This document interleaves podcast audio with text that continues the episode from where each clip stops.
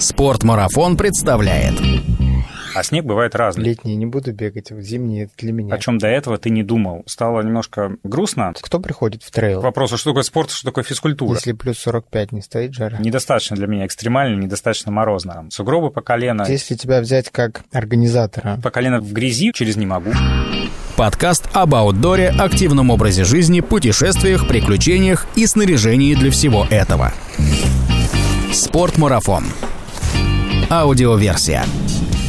Всем привет и спасибо за лайки, комментарии и репосты. Это Артур Ахметов и 102 выпуск подкаста «Спортмарафон. Аудиоверсия». Снежный циклон Сара принес в центральную часть России для кого-то долгожданный, а для кого-то не очень снег. Незатейливые водители выстроились в очереди на шиномонтаж, а в уютных стенах клуба путешественников «Спортмарафон» в это время прошли дни зимнего туризма. Именно во время таких мероприятий нам удается пообщаться с коллегами из разных регионов нашей страны, а некоторых даже закрыть в студии подкастов. В мои аудиосети на этот раз попал Павел Розанов, наш гость из Новосибирска, организатор гонки Altai Ultra Trail и сибирской трейловой серии Taiga Trail Series. Трейл-раннер, ориентировщик, горный турист и путешественник, влюбленный в Алтай. И темой нашего разговора также стала тема смены резины, шипованная или липучка. Что выберете вы, если дело касается зимних трейловых кроссовок? В общем, этот выпуск про зимний трейл-раннинг. Пишите в комментариях, увлекаетесь ли вы зимними трейлами и делитесь своими впечатлениями. Также ваши комментарии комментарии – отличный шанс рассказать нам о том, что бы вы хотели услышать в ближайших выпусках нашего подкаста.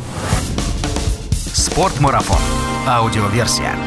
Павел, привет. Привет. Рад тебя приветствовать в студии спортмарафона. Ты здесь находился в наших стенах все выходные на днях зимнего туризма. Как тебе в целом прошедшее мероприятие? Ну, как обычно, все зажигательно. Актуальна эта тема. Как раз пошел снег. В Москве зима, можно сказать, что началась. То есть так совпало, что в самый раз эти выходные в клубе. Поэтому, да, я рад. Сегодня вечером ты улетаешь в Новосибирск. Да, обратно. Я еще слышал не раз за эти выходные, что это я привез вам э, зиму. Спасибо тебе. Приглашайте еще. Мы сегодня будем разговаривать про трейл-раннинг в разрезе его зимнего применения. И перед тем, как мы перейдем именно вот к рассмотрению его с холодной точки зрения, назову это так, расскажи немножко, как ты вообще пришел в трейл-раннинг и вообще откуда ты пришел в него, чем до этого занимался? Здесь как бы я в двух ипостасях. Я бегун и я организатор трейловых забегов. И как бегун ну, я пришел в это через мультигонки, можно так сказать, приключенческие гонки. Это когда бегают по пересеченной местности, на велосипеде ездят, ну, сменяют друг друга этапы. Веревочная, альпинистская техника, байдарочные этапы, вот такая вот история. У нас есть подкаст про УСР с Анастасией Михиной. Если вы не знаете, что такое УСР, послушайте. И пришел оттуда, потому что у меня велосипед всегда был на достаточно неплохом уровне, а бег страдал. Я, чтобы подтянуть, на что-то претендовать, я стал подтягивать бег сначала просто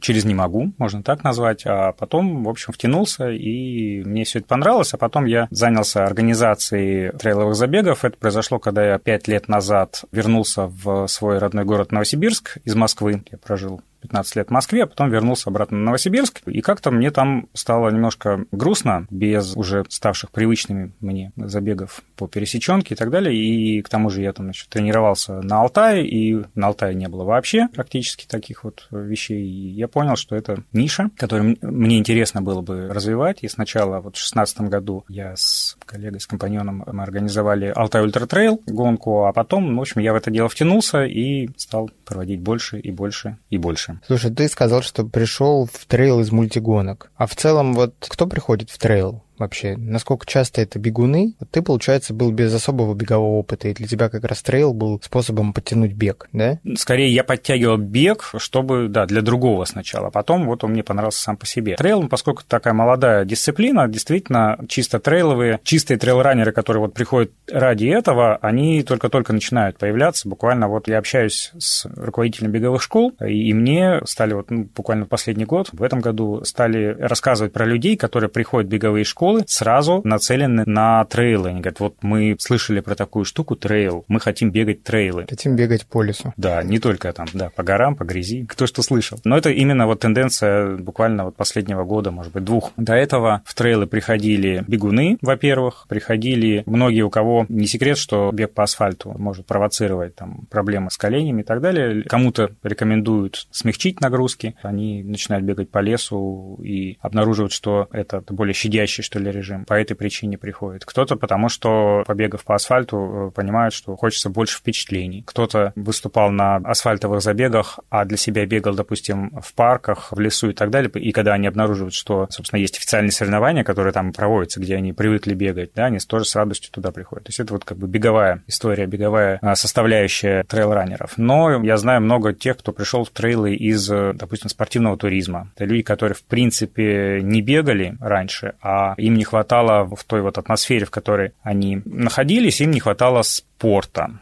так скажем, потому что походы, вот ты в них ходишь, э, допустим, там 2-3 раза в год, а между походами надо как тренироваться, держать свою форму, и при этом желательно в тех же условиях, в которых ты э, ходишь в походы, то есть где-то там горы, лес и так далее. И вот трейл для них тоже это, ну, такая возможность появляется благодаря трейлам. А ты сказал спорта. Спорта как, грубо говоря, чисто спортивного мероприятия для собственного тела, для поддержания организма, или как спорт, как понятие такое широкое, с соревнованиями, с другими участниками, участниками. И того, и другого, на самом деле. Просто, по большому счету, к вопросу, что такое спорт, что такое физкультура, да, и что это трейл-раннинг, больше спорт или физкультура. Ну, вот это вот расплывчатые все эти, на самом деле, моменты, да, то есть спорт как стремление к достижениям, например, каким-то, да, и к соревновательным. В спорте есть соревновательный момент, а в физкультуре соревновательного момента, наверное, нет, но все равно для большинства тех, кто участвует даже в, в соревнованиях официальных, эти соревнования – это больше возможность тусовки, то есть люди не столько бьются за рекорды, за за, места призовые, сколько просто вот потусить приезжают. То есть соревнования, ну, это вот из моего опыта как организатора, я общаюсь с участниками, и большинство, конечно, говорит, что, в общем-то, призовые места их не особо интересуют, но вот возможность э, просто встретиться со своими единомышленниками, просто потусить в хорошей компании, в хорошем месте. С хорошей организацией желательно. Конечно, это вот важно для них. То есть вот поэтому, что это спорт или физкультура, я бы сказал, что и то, и другое, просто для кого-то это одно, для кого-то это другое. Как ты считаешь, сейчас трейл-раннинг на пике находится? интереса. Он людей. выходит на пик. Я считаю, что это еще не, не пик, это просто вот подъем. Это во многом связано и с тем, что появляется все больше и больше интерес к экологичной стороне жизни. Люди стараются больше времени проводить вне асфальта, вне города вообще, там как раз трейл-раннинг дает такую возможность, но это только-только, мы же понимаем, что это вот вообще увлечение там экологии и так далее. Это все растет, но еще не достигло своих пиковых значений, да, это все только рост начался. И трейл-раннинг здесь как бы поймал эту волну, и на этой волне тоже растет. Нашим слушателям также еще напомню, что у нас есть выпуск про трейл-раннинг с Александром Ивакиным. Мы там, в принципе, разобрали, что такое трейл-раннинг, некие такие основные э, базовые вещи. Сегодня хотелось бы поговорить как раз о зимнем занятии этим видом спорта, потому что у нас такая традиция складывается. Мы каждую осень пытаемся практически по каждому виду спортивных увлечений доказать, что зимой не стоит их бросать. Павел, скажи, по твоему мнению, вообще трейл-раннинг, насколько это круглогодичная история и какая сезонность в нем прослеживается? Ну, наверное, понятно, что лето самый такой пиковый сезон, да? Насколько падает популярность этого вида зимой, может быть, даже хотя бы по проводимым трейловым забегам, если ты можешь судить. Конечно, популярность падает, и это связано со следующими моментами. Во-первых, больше требований к экипировке. Ты же не, не наденешь первые попавшиеся кроссовки. Во-вторых, ну, температуры. Не все готовы в низкие температуры, в принципе, бегать. И третье, это то, что многие трейл-раннеры, многие люди, которые летом бегают трейлы, они зимой бегают на лыжах. То есть, выбирая между трейлом и лыжами, лыжами, они вот склоняются к лыжам. Да, еще за счет этого тоже уменьшается количество трейл-раннеров, ну и, соответственно, количество забегов тоже меньше, конечно. По чему бегать сложнее? По колено в грязи или по колено в снегу? у тебя есть, когда ты бежишь по колено в грязи, у тебя есть выбор, да, ты можешь там выбрать забег, где меньше грязи, можешь выбрать дорожки более чистые, хвойный лес чистый и так далее, да, это уже как бы вот твое право выбирать, а зимой тут особо выбирать-то не приходится, ты можешь бежать только либо по льду, либо по снегу, вот и все, поэтому выбор меньше, и, ну, конечно, по снегу бежать, ну, здесь тоже на самом деле зависит, то есть э, по льду бежать, конечно, тяжело, а снег бывает разный, да, бывает снег по колено, такой же, как грязь по колено, да, ну и по нему бежать тоже тяжело, а бывает снег утоптанный, дорожки, допустим, в парках, по ним можно бежать очень быстро и достаточно комфортно, но в целом, конечно, посложнее зимой бегать. Слушай, ну я вот сейчас понимаю, что примерно 18 лет назад, когда я только устроился работать на свою первую радиостанцию, это было в городе Анадырь на Чукотке, я работал ведущим утреннего шоу. И когда за ночь наметала метровые сугробы снега, а я выходил из подъезда первым, потому что шел на работу в 6 утра. Но иногда я все-таки опаздывал, и приходилось на работу бежать. И я сейчас понимаю, что тогда я занимался зимним трейл-раннингом. Ну, на самом деле, люди как-то вот бегают там за автобусами, не знаю, там опаздывают на работу на севере и так далее. Вот у них у всех а, зимний трейл-раннинг. Ну, согласись, это тяжелее, да, ты можешь поскользнуться. Ну, в целом, да, да. Нет, ну в сугробе сложно подскользнуться.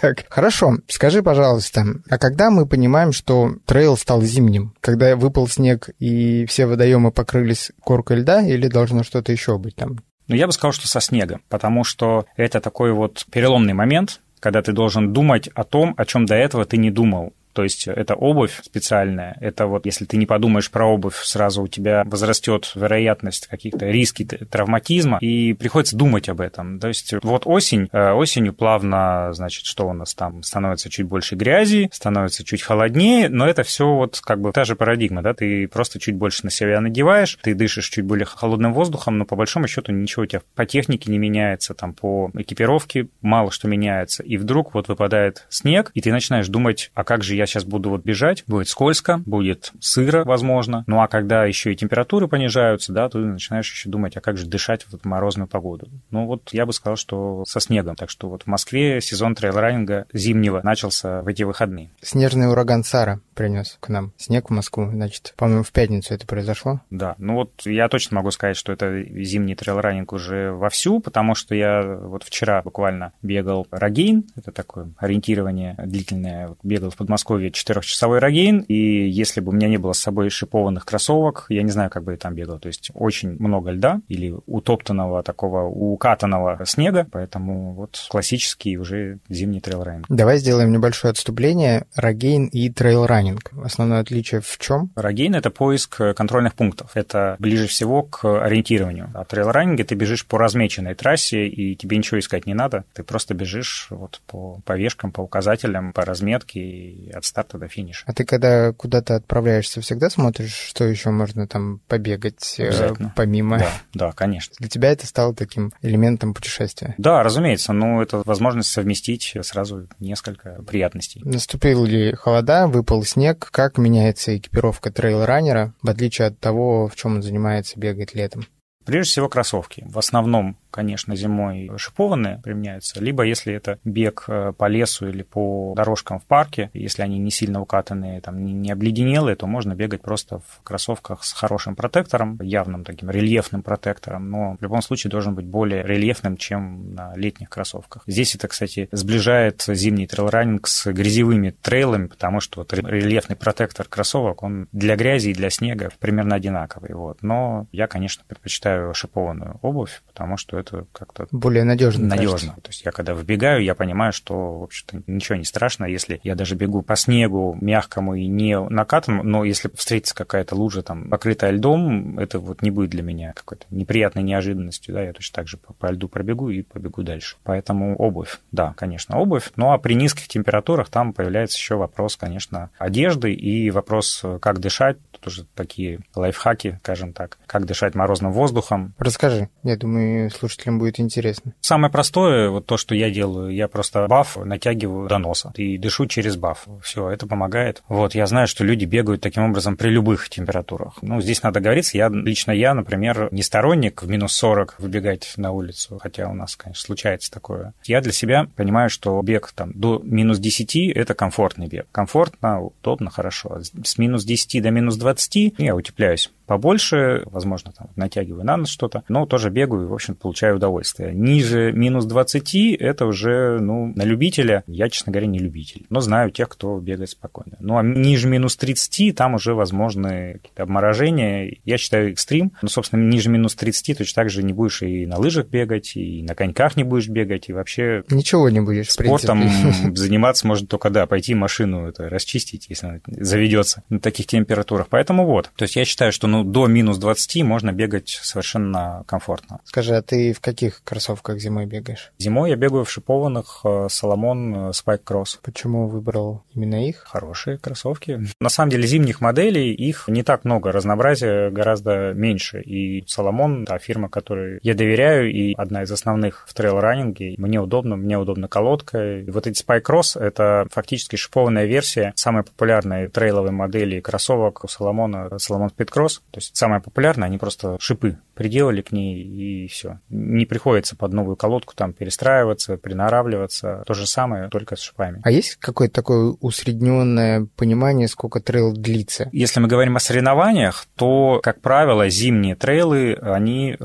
имеют меньшую длительность дистанции покороче, чем на летних. То есть известно только один, мне, по крайней мере, пример вот в России длинного трейла, это вот Мэтт Фокс и Вальгалла, то, что они там 100 миль бегут э, зимой. А вот у остальных организаторов дистанция редко выходит за 40 километров, может быть, 10, 20, 40 километров. Ну вот, как правило, так. На летних мы очень часто сейчас встречаем и 70, 80, и 100 километров, такие ультра дистанции. Так вот, ну, зимних ультра гораздо меньше потому что все-таки это вопрос переохлаждения. Для опытных участников, да, они могут подготовиться, продумать свою экипировку, да, те, кто уже бегал не раз. А для начинающих им сложно представить, что там за вот пределами 4 часов, например, бега зимой, да, как поведет себя организм на таких длительных пробежках. Поэтому дистанции делают вот такие в районе там, 20, 20, 30, 40 километров. В среднем скорости в зимнем трейл-раннинге, наверное, тоже медленнее, чем в летнем, да? В общем-то, да, потому что если, ну, если поверхность комфортная и не ледяная, и при этом не по колено в снегу, то там может быть скорость ну, практически такая же, как летом. Но редко бывает все таки такая халява, назовем это так, чтобы вот так комфортно бежать, да, как правило, это или лед, или наоборот там сугробы по колено, и, конечно, скорость сильно падает. Давай немножко поговорим о технике и о подготовке к зимним трейлам.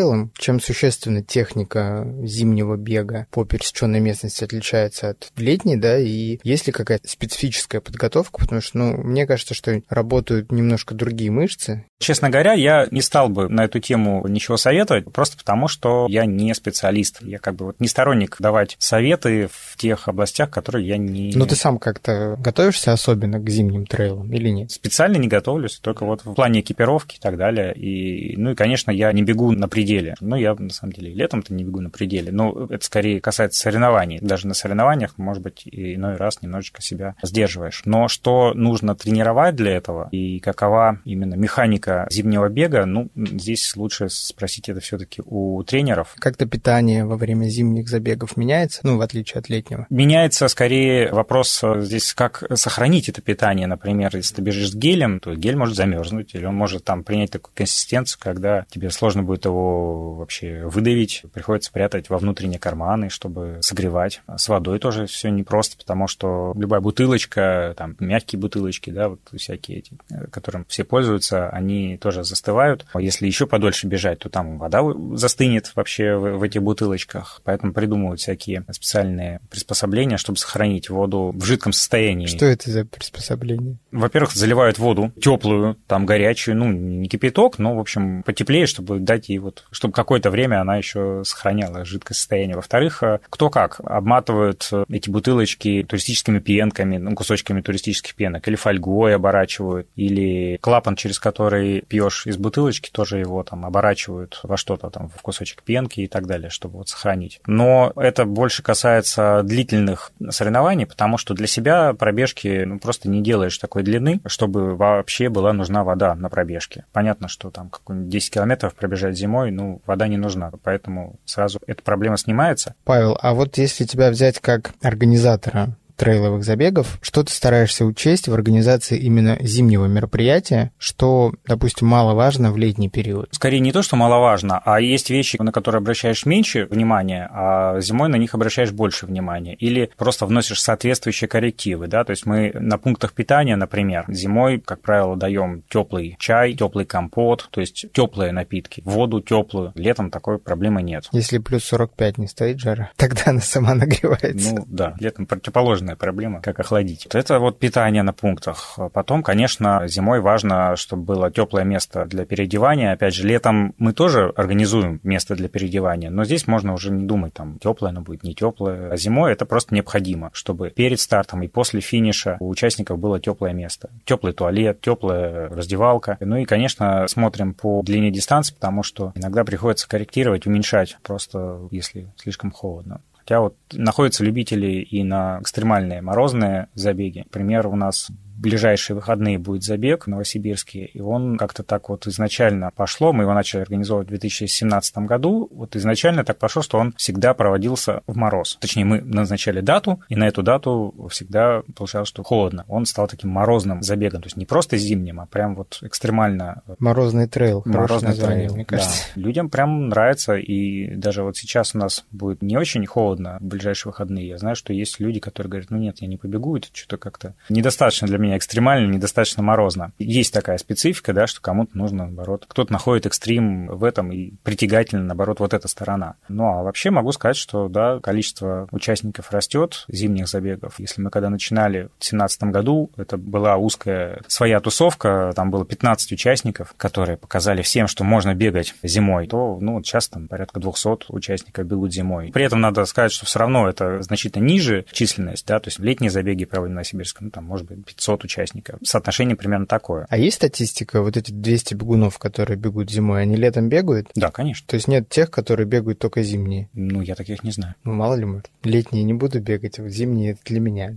Новосибирск все таки Ну, было бы интересно таких найти, но пока я таких не знаю. Ну, в целом, поправь меня, если я не прав, в Новосибирске все таки больше холодно, чем тепло. Нет, Новосибирский резко континентальный климат, это зимой холодно, летом тепло. За зиму мы два проводим соревнования всего, да. Но это вот в том числе связано с тем, что, конечно, популярность зимних меньше. Если мы летом мы проводим ну, раз в месяц забеги, то зимой получается вот ну, два раза за зиму. В начале и в конце зимы. Слушай, а закаляться надо, чтобы готовиться к зимнему трейлу? Да это как бы разные истории. Нет, закаляться вообще полезно в целом по жизни, но не обязательно к зимним трейлам. В принципе, закаляться неплохо. Ну, заплывы в холодной воде у вас присутствуют на трейлах? Нет. Для желающих там можно после, после трейла пойти поплавать. Заплывы нет, конечно, потому что ну, все-таки это не настолько экстремально, хотя вот я слышал про, не только слышал, видео видел забега, который проводится в Финляндии, и там прямо зимний swimrun. Знаешь, что такое swimrun? Это когда... Перевести могу, да. Ну вот они бегут и плывут. Там участки бега и плавательные участки, они чередуются. Почти зимний Ironman у них, только без велосипеда. Да, ну вот здесь swimrun, как правило, проводится летом, и это прям такая дисциплина, она тоже сейчас растет, становится популярной. Вот. А есть зимний swimrun, по-моему, в Финляндии это делает. То есть они реально бегут по снегу, потом плывут в проруби какой-то.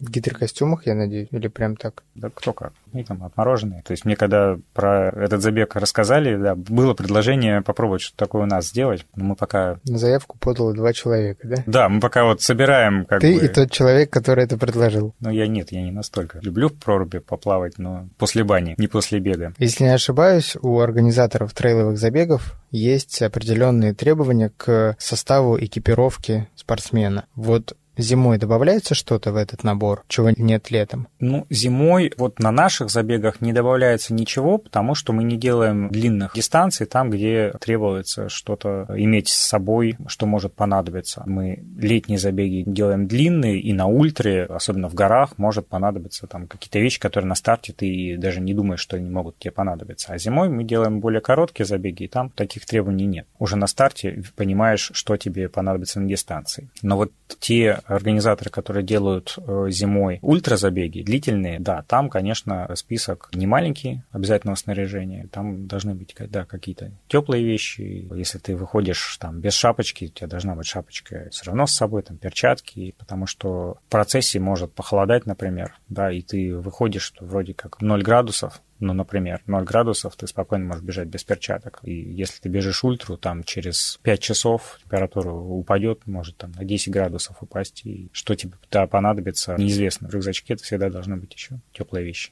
Если представить образ человека, который финиширует трейл летом, то он почти всегда грязный. Зимой, я насколько понимаю, такой проблемы нет. Зимой этой проблемы нет. Зимой финишеры очень красивые. У них ресницы покрыты белым инием. Там, если борода есть, например, тоже покрыты белым инием. То есть для фотографов это прям... Райские персонажи. Райские, да, совершенно. Они любят на финише подлавливать и фотографировать как только после финиша, потому что действительно прям такие все еще светятся, румяные, румяные щеки, щеки, белые ресницы, это красота. Ну и а все, конечно, они там чистенькие, чистенькие, красивенькие. Слушай, гендерный вопрос. Насколько популярен зимний трейл-раннинг среди девушек? Чуть меняется соотношение, вот в пользу мужчин становится чуть больше, женщин чуть, чуть меньше. Но я бы не сказал, что прям вот как бы радикально это все меняется. Ну, чуть больше мужчин, да. Ну и давай тогда поговорим как раз-таки о том, где же можно на финише получить эту красивую фотографию с замерзшими ресницами, усами и бородой. Что вообще с зимними трейлами в России? Насколько их, в принципе, много или немного? Появляются ли новые? И расскажи о тех трейлах, которые проводите вы. Ну, я вот в целом могу сказать, что что касается соревнований, то они, наверное, делятся вот на две категории. Это трейлы по льду, по замерзшим озерам, водохранилищам и так далее. И трейлы, которые вот не обязательно по льду, а любые там дорожки в лесу и так далее. Первая категория, она достаточно популярна. Здесь можно привести в качестве примера забег по Онежскому озеру, Ice Онега, Ice Валдайс есть тоже. По, Байкалу вроде как бегают. По Байкалу тоже бегают, но по Байкалу даже несколько таких забегов есть в разное время проводится, потому что есть известный байкальский ледовый марафон, причем который они его позиционируют как гладкий, не как трейл, фактически такой вот вариант асфальта для них. Ну, лед чистый на Байкале, правило, там все выдувает, и по нему бежишь достаточно ровная там поверхность. Ну, правда, температура не совсем. И ветерок может с надуть. Поэтому это что-то среднее между трейлом и вот... Парусным видом спорта.